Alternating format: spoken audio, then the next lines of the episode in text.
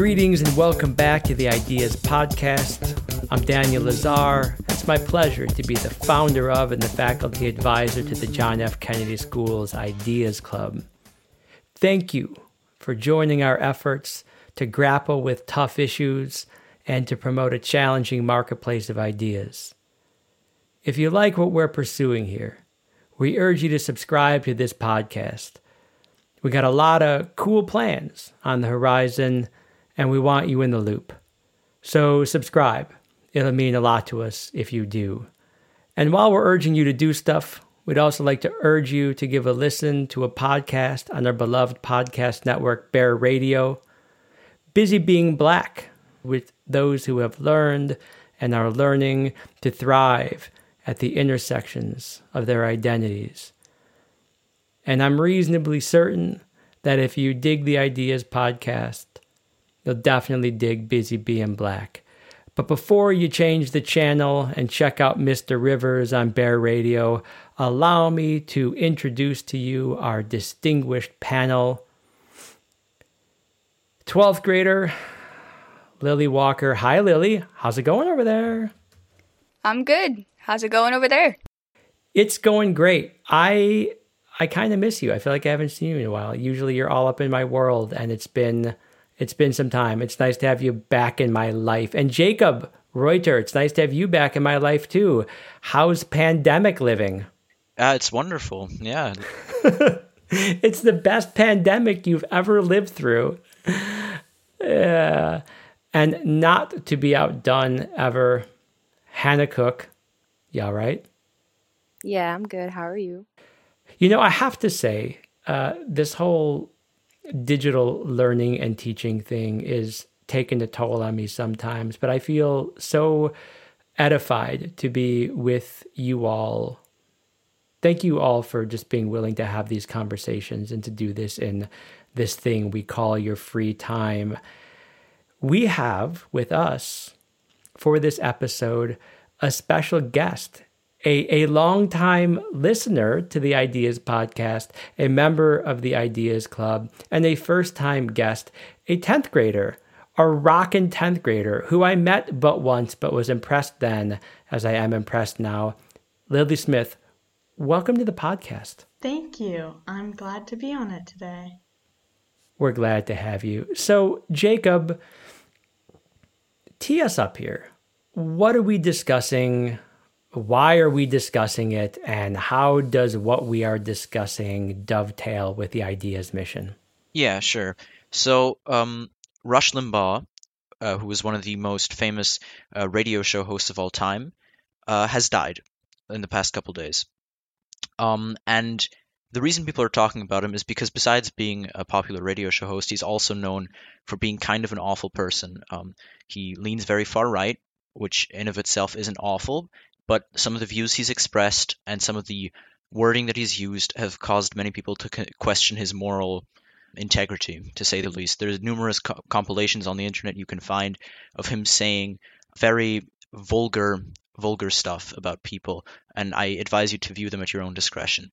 But what this death has sparked is an internet discussion on what to do when bad things happen to bad people and this relates to a, a, trend we've seen over the past couple months with Trump getting COVID um, or Epstein dying, that people don't know how to react when people they fundamentally disagree with suffer, and how we can react with empathy.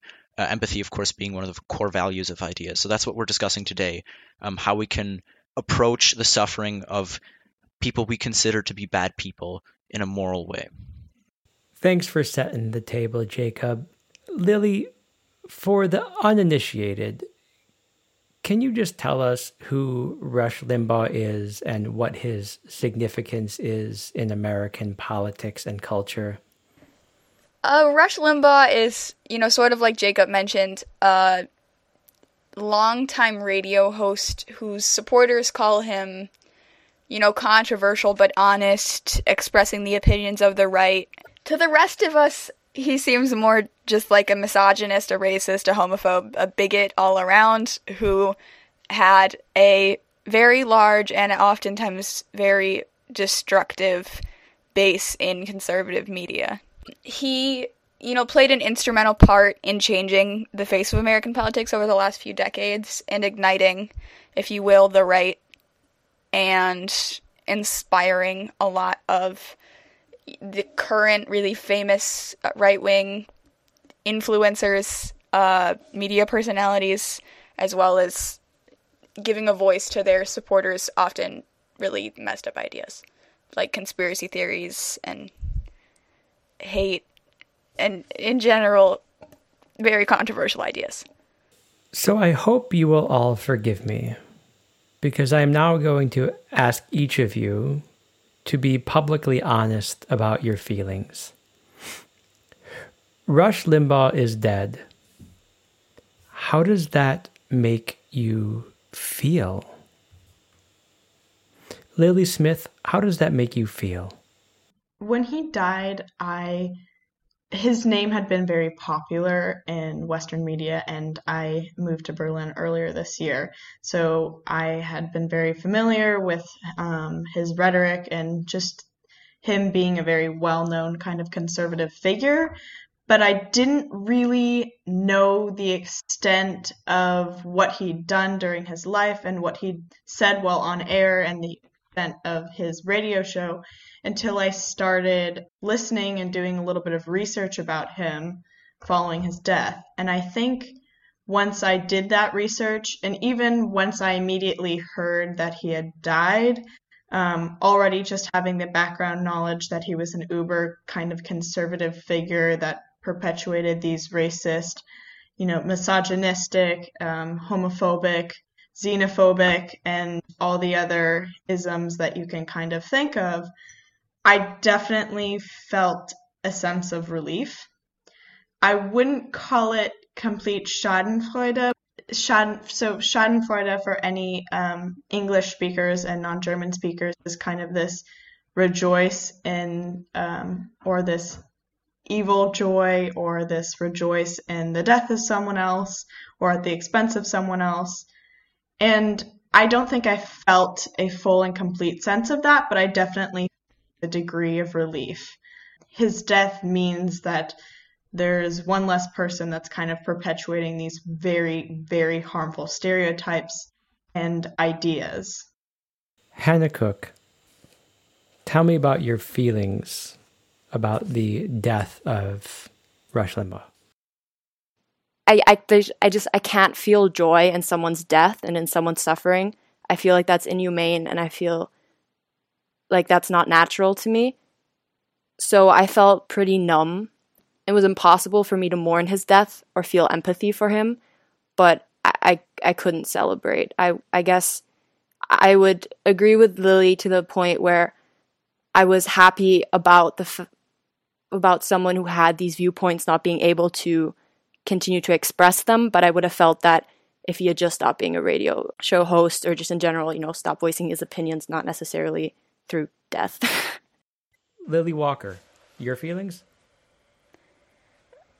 I wouldn't say I am as untouched as Hannah by feelings of like at least relief about his death. I wouldn't say I like threw a party mentally or literally because corona. Um but I totally understand where it comes from. I totally understand where the jokes come from too. I think he would have done it. That I mean that makes me almost less susceptible to think that we should do it though. yeah, no, I mean I understand it. I don't think I personally feel like I would or should celebrate the death of anybody, but I'm not crying over it. Jacob? Yeah, I think I, I think I agree with those two sentiments. Obviously, when I heard the news, my first uh, thought to my head was because I've I've been familiar with Rush Limbaugh for a while, um, and obviously there was a bit of a bit of Schadenfreude present in the first reaction. Now I feel morally neutral about about his passing. I don't celebrate it, but I do I cannot mourn him. I cannot bring myself to mourn him. I think he was an abhorrent person, one of the worst bottom feeders of in existence. Um, and I, I, I, have no problem calling him uh, all the insults in the world, but celebrating his death is, I think, a line that I've chosen not to cross, despite there being some temptation there. Uh, my main concern was worry uh, regarding the public response to this, because I could see two two possibilities where either he becomes a martyr to the right wing movement, which he already kind of has, or the left wing movement becomes fragmented over how to react to this, as they already uh, sh- sort of have over the uh, Trump getting COVID thing. So those were my main two sort of utilitarian concerns. Um, but besides that, I feel no, I feel no sadness for his passing. Let me inject perhaps an unwelcome dose of complexity into this. I see Rush Limbaugh, who, by the way, had a very profound impact on my development as a political thinker. I was your age when he was at the height of his powers. I see Rush Limbaugh as this terribly tragic figure who suffered through most of his life. He suffered from obesity, he suffered from alcoholism, he suffered from drug addiction, he was a prescription pill addict, in and out of um, clinics very publicly. A guy who, you know, made quite a lot of bank over making fun of victims of addiction, particularly crack addiction in the 1980s. He was very much an addict. Uh, he was obviously high on his own power. He had uh, a handful of divorces. I think that's true. And he suffered from real relationship trauma. I see Rush Limbaugh as a big old ball of pain and suffering. I feel so bad for Rush Limbaugh. I feel worse for what Rush Limbaugh hath wrought and the only relief I feel is that he doesn't have to have any pain anymore. You know, for every one Rush Limbaugh, there's thousands of aspiring Rush Limbaughs. Nothing ended with the life of Rush Limbaugh. And I say that to ask this Is that a foolish, neutral position to stake out on Rush Limbaugh? Just feeling bad for how he's obviously such a suffering person? I mean, that does suck. I don't know the man. There are a lot of people who suffer. Most people suffer through bad things in their lives and don't end up like him. Some do. I don't think the pain you've gone through justifies the pain you inflict upon others. I just don't believe that fundamentally, and it doesn't provide an out for me. I don't know how much like empirical evidence I can use to support that. I just don't think that's how it works. I don't think that's how morals work. I agree with that, but that's why I do think it's okay to feel some sort of relief in him not feeling pain anymore because you kind of separate the person and their beliefs from their suffering. I think no one deserves or no one should suffer from al- alcoholism and from cancer no matter how terrible they are. I just I don't think I would wish that upon anyone. So I think it's okay to feel that while still disagreeing with them as a person. I agree with that you can't use that pain to justify any of the viewpoints. Sometimes they add complexity like you said and maybe some context that should be considered when thinking of the person as a whole. But in this case, I think a lot of the opinions voiced by Rush Limbaugh were not necessarily a consequence of his pain always. Yeah, I agree, and I would sort of add to that if we want to make it rhetorical. Uh, I would ask the question: You know who really suffers in his life? Michael J. Fox, an actor who has Parkinson's disease, and Rush Limbaugh decided to make fun of him publicly on his show and imply that he was faking it for a commercial. And I say, whilst two wrongs don't make a right, I, that is something I have to take into consideration.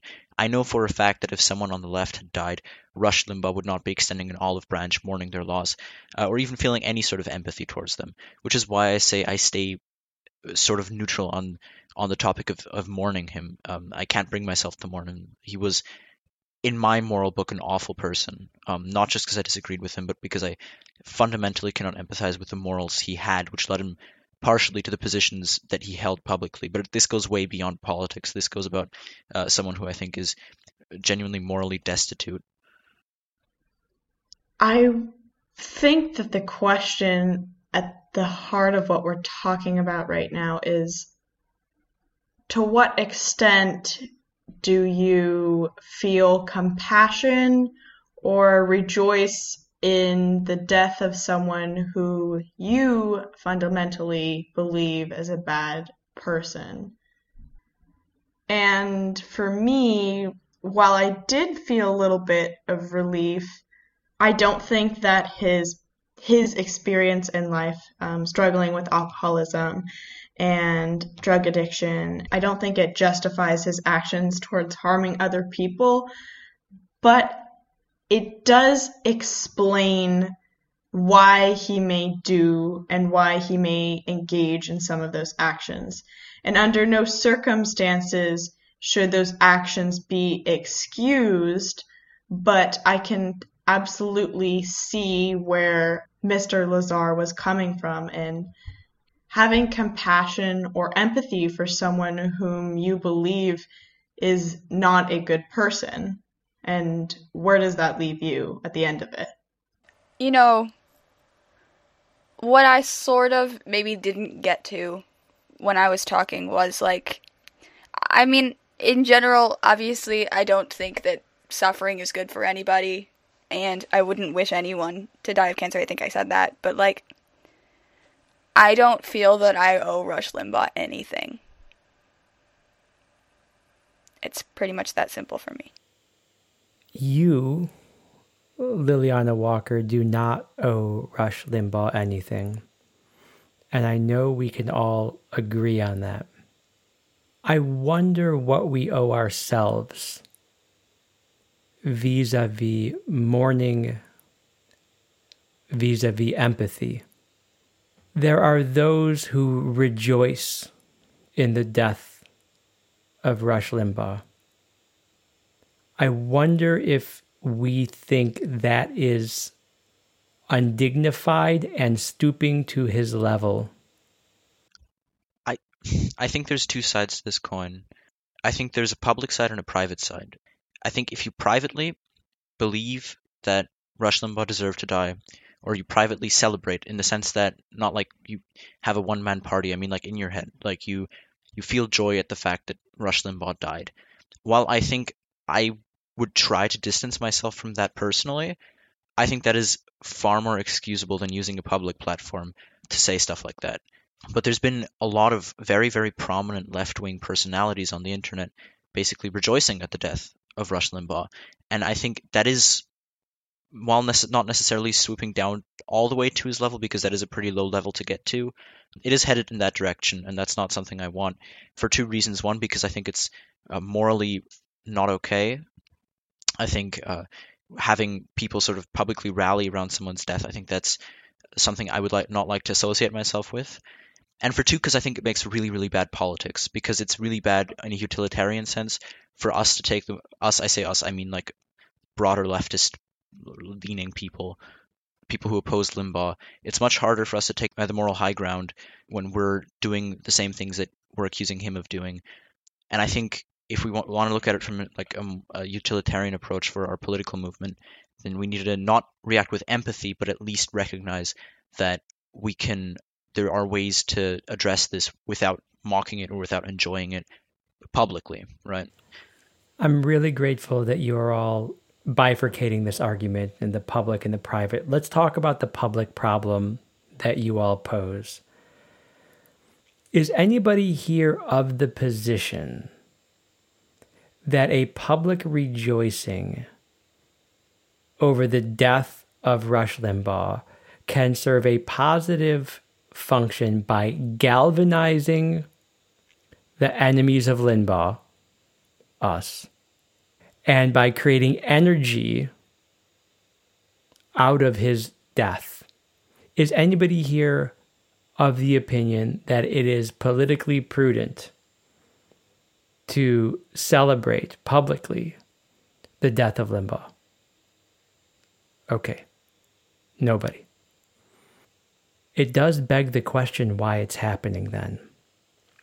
So before I ask you my question about private celebrations or private rejoicing in his death, why do you think that so many of the journalists and commentators and Twitterati's that we respect and enjoy are taking this moment to rejoice in the death of Rush Limbaugh? Well, I think Jacob kind of touched upon this in the beginning that for a lot of people, there's a temptation to rejoice in someone who was a terrible person and who um, opposed your viewpoints and probably would have, you know, been a terrible person to you as an individual. There's a temptation and wanting to rejoice in that and feeling relief and feeling happiness about it. But I think people individually need to decide if that's a line they want to cross and partially stoop down a bit, or if they want to take the Michelle Obama, the killing them with kindness, you know, when they go low, we go high road. And so I think that's different for each individual, and I think each individual has a different relationship. I don't have a cl- close relationship to Limbaugh because I didn't follow him a lot, but I think if you're someone that was influenced a lot by him, or like Monsieur Lazar, you saw, you know, him at his height of his career, I think you have a different relationship to him, which might be a little bit more strenuous. Yeah, I want to also add to that. I think one thing that we're underestimating is just how good it feels to like stoop down to that moral level and just say, you know, one of our biggest enemies has just fallen. This is a win for us, and you can see it when uh, when uh, Cenk Uygur, I, I'm mispronouncing that name, from the Young Turks, uh, someone who I have a decent amount of respect for, is like ranting 20 minutes about like how this is a win for us. You can see it in his eyes that he's enjoying it, and I understand that. So I completely understand the temptation there. I have it myself. It would just feel good to have like a an objective win for once. But I think morally as well as in a uh, in like a politically in a politically strategic sense it's probably not for the best. But the temptation is there and the joy that one feels from really like indulging in, in that schadenfreude it, it is there. That's why it's called schadenfreude because you do get a joy from it. By the way that definitely has an effect on the listeners as well which is why public people do it. People who listen to that who agree with that also feel that joy and they rally around it. It's uh, almost like nationalism, where they, they feel like they finally have something to sort of, you know, like we win, we we've got this, we take this guy down, but I still don't think it's effective. Yeah, adding on to that again, I think there's some satisfaction that comes from like figuratively punching your bullies or being able to defeat them and like Jacob said, stooping down to their level for once, allowing yourself to put your moral your morals aside and just kind of expressing your raw emotions. Thank you for saying that, Hannah Cook, because that gets us neatly into that second part of the question I wanted to ask you all. First, I'll say part of the reason that people publicly punch is because they get clicks and likes and attention for doing it. If there's anything that the dude from the Young Turks likes, it's clicks and likes and subscribe buttons. But that said, I think there's a cost. I'm going to argue here and I want you all to tell me if this argument is bunk, that there's a psychological and emotional toll that it takes on us when we privately even rejoice in the suffering of others. Because in the end, we have to look in the mirror and realize that that is who we are. It makes us no bigger or no better than the Rush Limbaughs of the world when we rejoice at the suffering of others. Rush Limbaugh made a career at rejoicing at and celebrating the suffering of others, of inflicting pain and celebrating. I want to posit that there's a psychological toll we pay for even privately, quietly rejoicing in the pain and suffering of others. But I also want someone to tell me I'm wrong. How do we all feel about this position I'm positing? I think what you're referring to and what you're kind of touching upon here is this psychological theory of cognitive dissonance, Cognitive dissonance refers to a situation or a set of values, beliefs, attitudes, behaviors, etc., that are contradictory to other ones or to themselves. And this can lead to a type of mental or psychological discomfort or toll. And I think that if we publicly do not rejoice in Limbaugh's death, but privately rejoice in Limbaugh's death, I think that represents a type of cognitive dissonance because rejoicing in the death and having this type of schadenfreude, this malicious joy, is not necessarily a natural feeling or emotion. And while one may be condemning it in public, they're actually celebrating it in private, which is what cognitive dissonance is. That has a psychological toll. It's a splendid point. Jacob, Hannah, would you like to react to that robust point?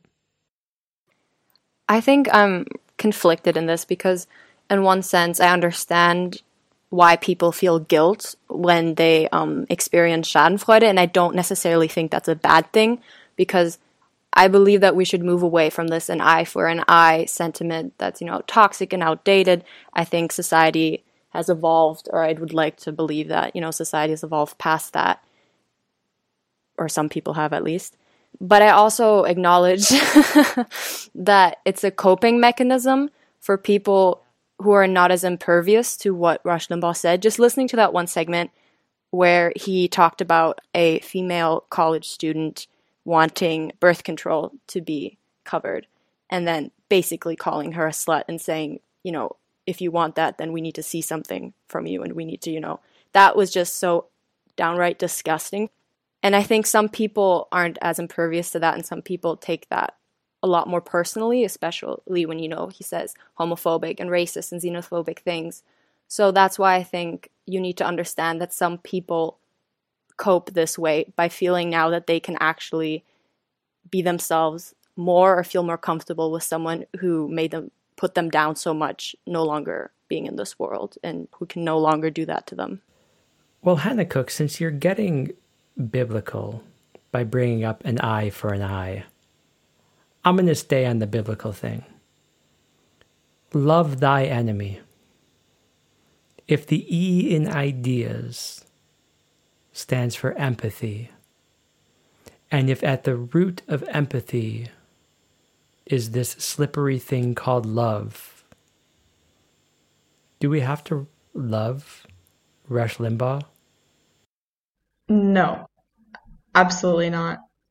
I I think that if we want to say we have to love Rush Limbaugh in order to fully represent the ideals of empathy, I think that's very unrealistic, especially because politically we're so polarized and we can't have a conversation without politics because it is so personal, because it is embedded into our identities, because when Rush Limbaugh makes comments like, it's preposterous that Caucasians are blamed for slavery, and that is a real quote that he said on air. It's impossible to separate yourself, or at least very, very challenging to separate yourself and to say, oh, yeah, I'm going to have empathy and love for someone that goes against everything that I believe in, everything that I stand for, or that my culture believes in. I think that's really unrealistic. But is it desirable? I agree that it's really hard. It might even be unrealistic. But do you believe, like Dr. King and Gandhi believe, that at the core of the solution to the problems you're discussing is love and empathy? I, I would agree with that. I think there's room to be critical of someone and disagree, but still appreciate may be the wrong word, but just as as a mitmensch, like as a human to human, I think there's some sort of connection, some sort of understanding in our joint. Oh, this is getting really like biblical and philosophical, which is not my intention, but like in our joint existence. So I, I would agree. I would think it's desirable like with me adding that I still think you should be able to disagree with someone, obviously, and criticize them. I don't love Rush Limbaugh, and I don't wish I did. I think there's a difference between loving like strangers who you disagree with and thinking that they deserve basic like human empathy. I, I feel like that's that's pretty clear to me. And if we're defining love as having you know basic respect for them as a person and treating them as a person and having empathy for them, then yes. But like having a personal caring for Rush Limbaugh, it, it, I don't think that there's a moral responsibility to do that. You know, in this case. Somehow, I think I agree with everyone, even though that might seem incompatible. I think I agree with both lilies. Um, it's basically impossible to love Rush Limbaugh, but I don't think that should like determine whether or not we aim for it. I mean, they're called moral ideals for a reason. It's because they're ideal. It's because they're unreachable. However, I do think we should be trying to go down the trajectory of empathy while recognizing that that is something that most of us are not capable of doing and that that's okay. Like most of us, including myself, have a really, really hard time empathizing with someone as awful as Rush Limbaugh. But I think generally thinking that that's like sort of to, to have that as an ideal, to have like empathy as one of our main guiding forces in life, I think is fundamentally a good thing, even when we're talking about awful, awful people. Empathy just means like, I understand that this is a bad thing, and you know, I, I wouldn't want it to happen to me, so I don't want it to happen to you. I have a dear friend of many decades who is a therapist, and for a long time, her work was with sex offenders. And she and I, somewhat recently, had a long and beautiful and difficult conversation, and she was reflecting on her work. And what she said to me was that to meet those people where they are, to meet sex offenders where they are, to help them, to rehabilitate them, required her to find empathy for them. These are people who have done unspeakable things. And in order for her to have empathy for them, she needed to love them. She needed to be able to love them, to have empathy for them. She needed to be able to have empathy with them so that she could help to heal them. And she needed to help to heal them so that she could feel like a whole person. Though she is a saint in my eyes, she is but a person. And so I ask again, without diving into an operational definition of love and without stretching the definition of empathy too far. For us to really represent the better angels of our nature, is it necessary for us to find love and empathy for Rush Limbaugh, for Jeffrey Epstein, for Donald Trump, for people who we find to be rotten to the core and nefarious in their actions? I just feel like you can say they deserve empathy, they deserve freedom, they deserve health care, they deserve happiness, I suppose, without saying you love them. I, I don't think for me that those things are dependent on whether I personally like them or love them. I, maybe we just think of the definition differently. Yeah, I, I would agree with Lily. I think, you know, treating them as human beings and having basic respect for them to the point where, you know, you want them to like Liz said, be happy and you know enjoy the freedoms that you have yourself, even though sometimes maybe they um, violate those freedoms with their rhetoric. I think that you don't have to appreciate them, and I don't think you have to love them. I think there has to be a mutual understanding. I don't think you need to love someone to have empathy for them. I think you just need to have, again, this human to human understanding between each other that doesn't have to be as deep as love. Cool. So I know that there's nobody here who really loves Donald Trump, but I do know that you all wanted to talk a bit about Donald Trump. Not so long ago, we had learned that Donald Trump contracted COVID. I remember the morning it was in the news being on the train with my daughter and and and her friend and her friend's dad and her dad was truly uh, ecstatic that Trump had COVID. I mean, It's like I could see the smile on his face behind his mask. Like you could see his eyes smiling, and he was loving it. It was the comeuppance. Justice was served. Donald Trump is suffering from COVID. I know y'all wanted to talk about it, so talk about it. What are your thoughts about that type of celebration? Rush Limbaugh had lung cancer, which he couldn't do anything about, obviously, and which is clearly a very painful way to die. And, you know, I think that contributes to the empathy that we all have for him. Whereas Trump, I think it's pretty basic to acknowledge he got himself COVID. He did not follow the corona regulations, which his own country was promoting. Um, he knew the risks probably better than almost any American and chose, as an adult with free will and no reason he needed to, to, to go and attend social events and spread COVID around. And then he got it.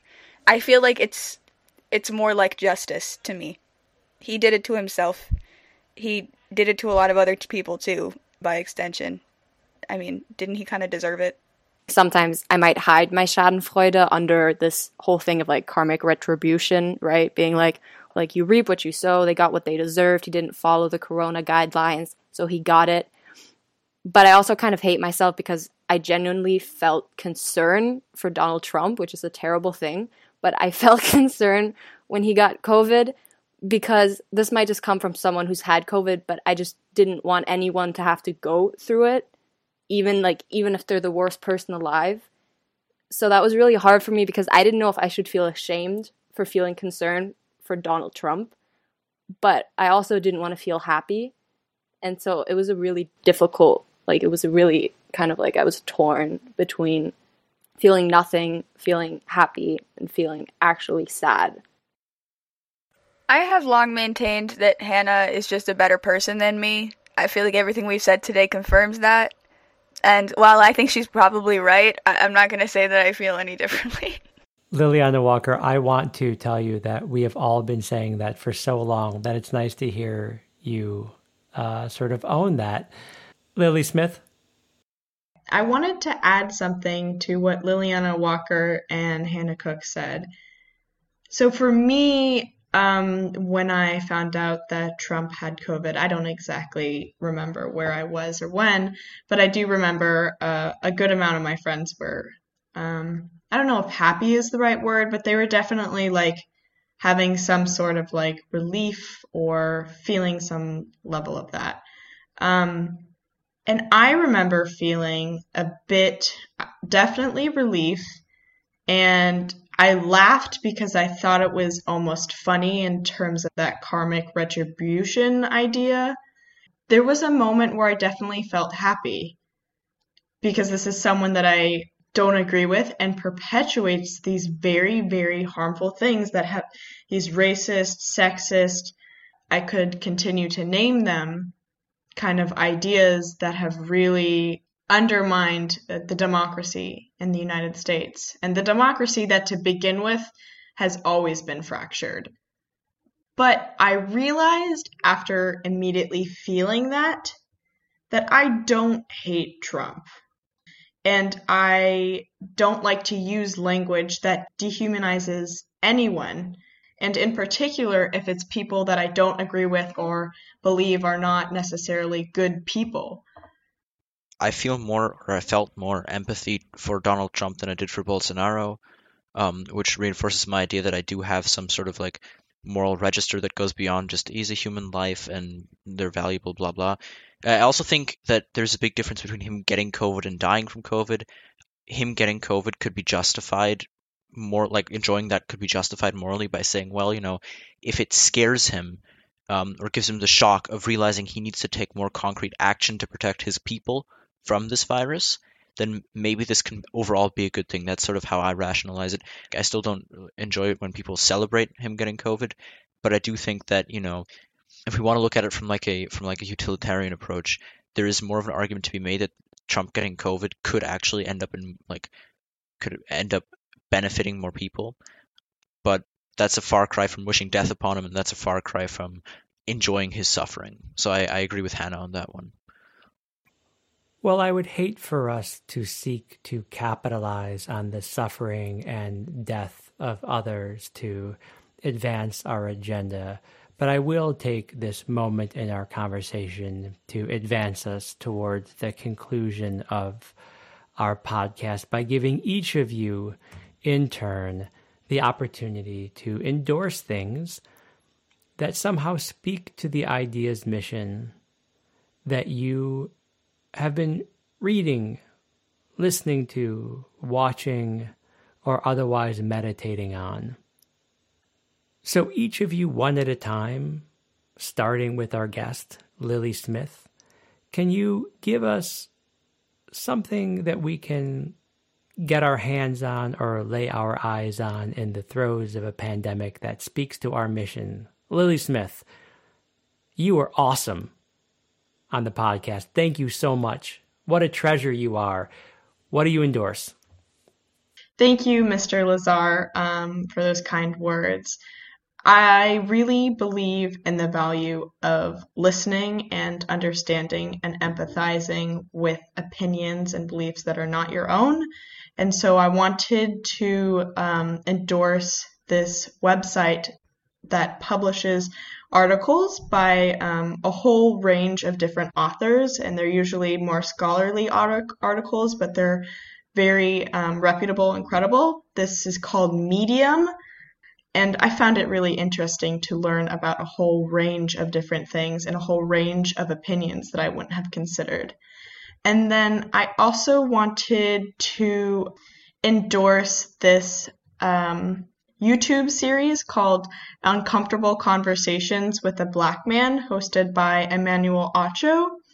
And this is primarily aimed toward white people educating themselves about race and about white privilege and how to be a part of the solution versus a part of the problem and really reconciling with being white and how to move forward and have really good conversations. Thank you, Lily Smith, both for your splendid contributions to this episode and for your two endorsements. We'll link to them in the show notes to illustrate that there cannot be enough awesome lilies in the world. Liliana Walker. I am going to do another Netflix series as per usual because that is a large part of what I do with my time. So this week we're swinging into something my dad showed me that I ended up enjoying. It was called Bobby Kennedy for President on Netflix, and it was a mini series about the presidential race and then assassination of Bobby Kennedy, which is a moment in American history which I didn't recognize as which I didn't recognize to be as important as it was because it was not as much something that happened as a big missed opportunity which changed a lot of things. And I just found that really interesting and a part of history that I had missed and maybe would be valuable for other people to hear about too. So yeah, Bobby Kennedy for President on Netflix. Quick question, Lily Walker. Is this the second or the third time that we have realized through your endorsements that your U.S. history teacher was a total no good Nick who left out substantial important chapters of 20th century history? I believe this is the third time. Someone should email that teacher.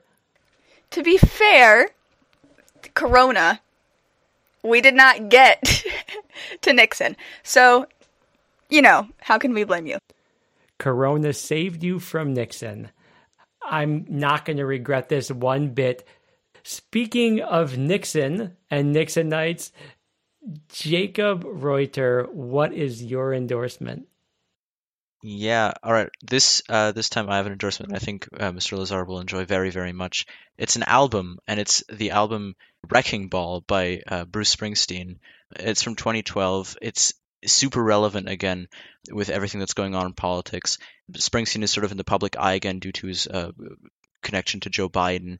Um, and I think it's it's not only great music, but also the way it engages with America is wonderful. And I picked this album specifically because I think it has some uh, politically relevant topics, but also I have a personal connection to it because it was one of the first albums I listened to. So I highly recommend anyone who hasn't check that out.